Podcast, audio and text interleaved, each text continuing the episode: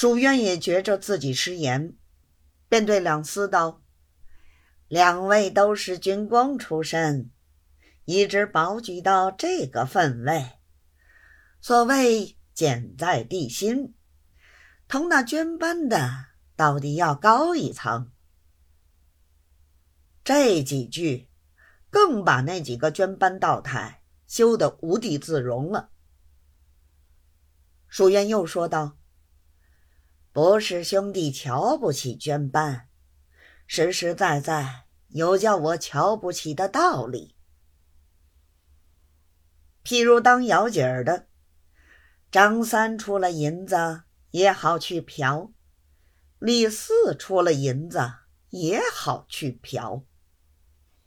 以官而论，自从朝廷开了捐，张三有钱也好捐，李四有钱也好捐，谁有钱谁就是个官儿。这个官儿还不同姚姐儿一样吗？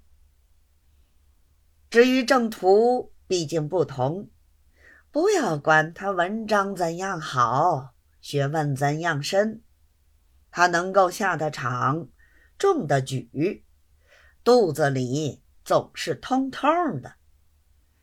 举人进士是不用说的了，就以武功而论，哪一个不是羊毛笔换得来的？捐班的何尝吃过这种苦呢？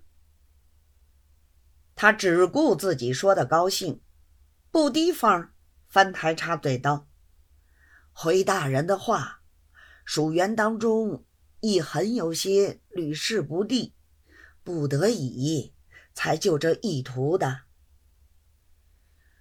蜀原晓得翻台这句话是驳他的，便打住话头，不往底下再说。坐了一会儿，端茶送客。